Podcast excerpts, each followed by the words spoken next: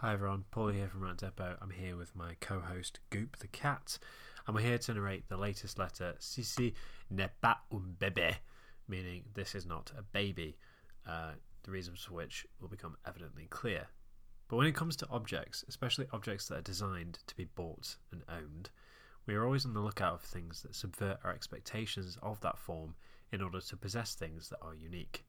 Trends are mostly this we find something unique, people buy it until mass produced versions of what it originally was arrive, and supply begins to outrank demand, it loses its appeal, and we move on.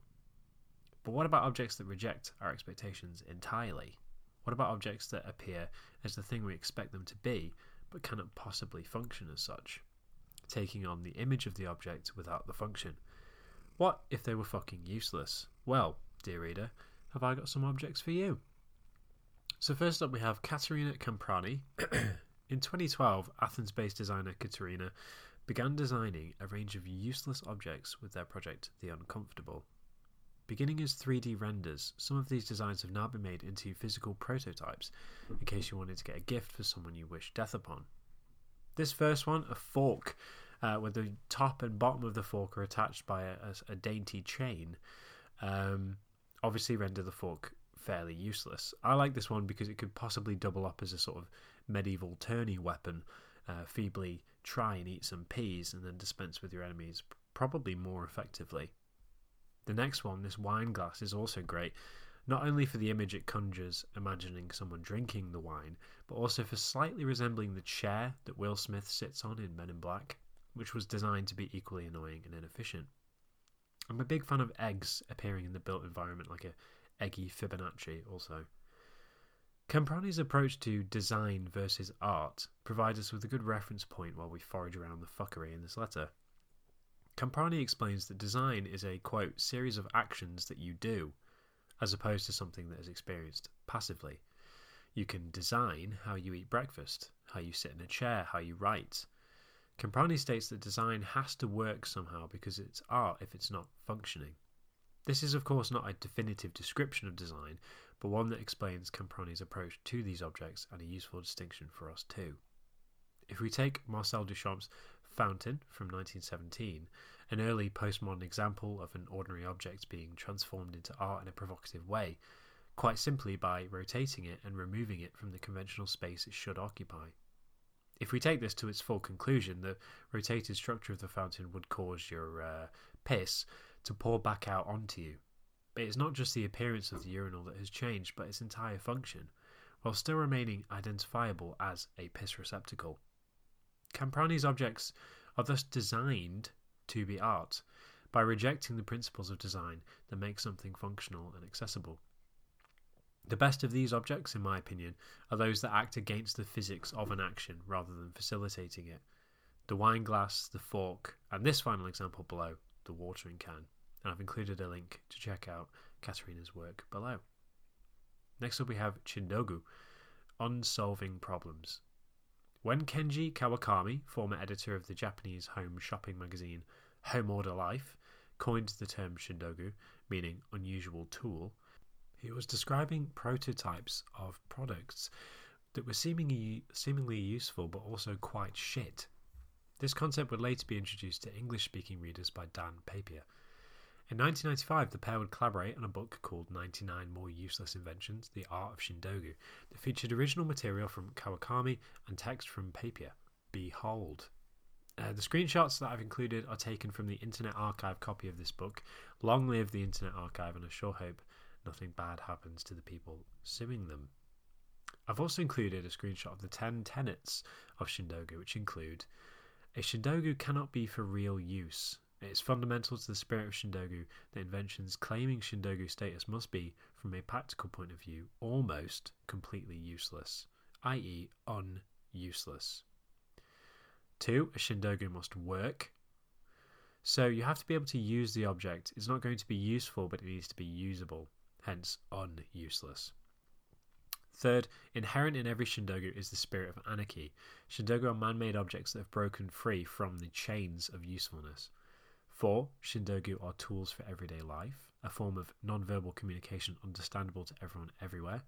what we were referring to earlier in terms of identifiable images that subvert uh, the function um, of the thing that it is an image of. Number five, Chindogu are not for sale. They're not tradable. If you accept money for one, you surrender your purity, it says here. They must not be sold even as a joke. Fucking hell.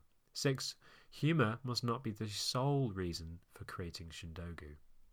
The creation of Chindogu is fundamentally a problem solving activity. Humor is simply the byproduct of finding an elaborate or unconventional solution to a problem that may not have been a problem to begin with. 7. Chindogu, Chindogu are not propaganda. 8. Chindogu are never taboo. It makes a distinction here about cheap sexual innuendo or humor of a vulgar nature as apparently debasing the sanctity of living things. Wow. Number 9. Chindogu cannot be patented. Again, a sort of uh, anti commercial um, bent to this. And number 10. Chindogu are without prejudice. Chindogu must never favour one race or religion, young or old, male or female, etc. So the tenets of Chindogu are, are, quite a wholesome ethos, really. The second tenet that Chindogu must work perhaps excludes Chindogu objects from being treated as works of art and distinguishes them from Kamprani's uncomfortable objects. Although those objects do sometimes work in theory, if very poorly. It seems they are not designed to be art by any means, which makes sense given their sort of materialistic, trashy origins in the mail order catalogues. The first, second, and fourth tenets provide an internal contradiction and the integral aim of Chindogu to create something intended to be useful, but that doesn't quite hit the mark and is more interesting than functional, but also kind of functional. Well, let's explore some examples. So, first of all, we have the cranium camera. Like an invention from Black Mirror, if Black Mirror was written by Mr. Bean, the cranium camera is a simple innovation that we can all make at home using headband, Gorilla Glue, a disposable camera, and a cranium sold separately. This example is the marriage of two useful objects to make something quite sociopathic. I do, however, think there's a market for this in the grandmother sector. Next up, we have Nature Lovers Footwear, uh, which is a Quentin Tarantino esque shoe, sort of the stinky, dripless version of the Margiela Tabi shoe. Uh, the Tabi shoe originally originally a Japanese invention. Note, dear reader. Next, we have near far glasses, which take bifocals to their natural Bond villain conclusion. No lie though, this fit would go crazy at a murder mystery party, or when you need to keep an eye out for your bus stop while also reading a book on the bus. And one final one, just to butt you up below. Next up, we have Carelman's Impossible Objects. Our final entry this week is courtesy of Jacques Carelman, uh, who is alive 1929 to 2012, a French painter, illustrator, and designer who published uh, Catalogue d'Objets Introuvables. I don't know how to say that, but it means Catalogue of Fantastic Things, and it was published in 1969.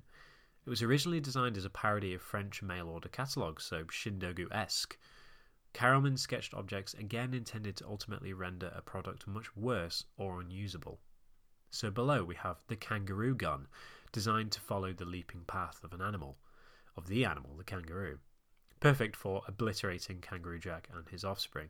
Were the producers of that film ever tried in The Hague for misleading the consumer? Because I think if you put a talking kangaroo in your trailer, I expect a talking kangaroo throughout.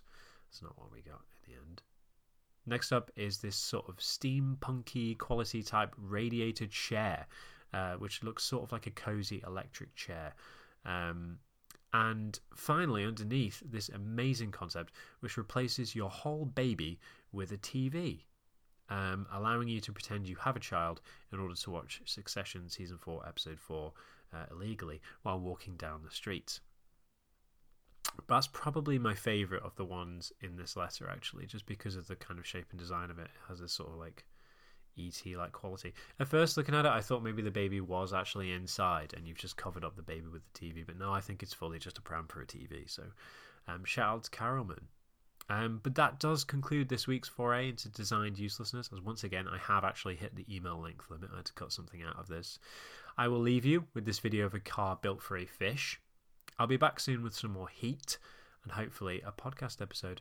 I hope you're having a lovely, lovely week. Let's talk soon. Love, Paulie.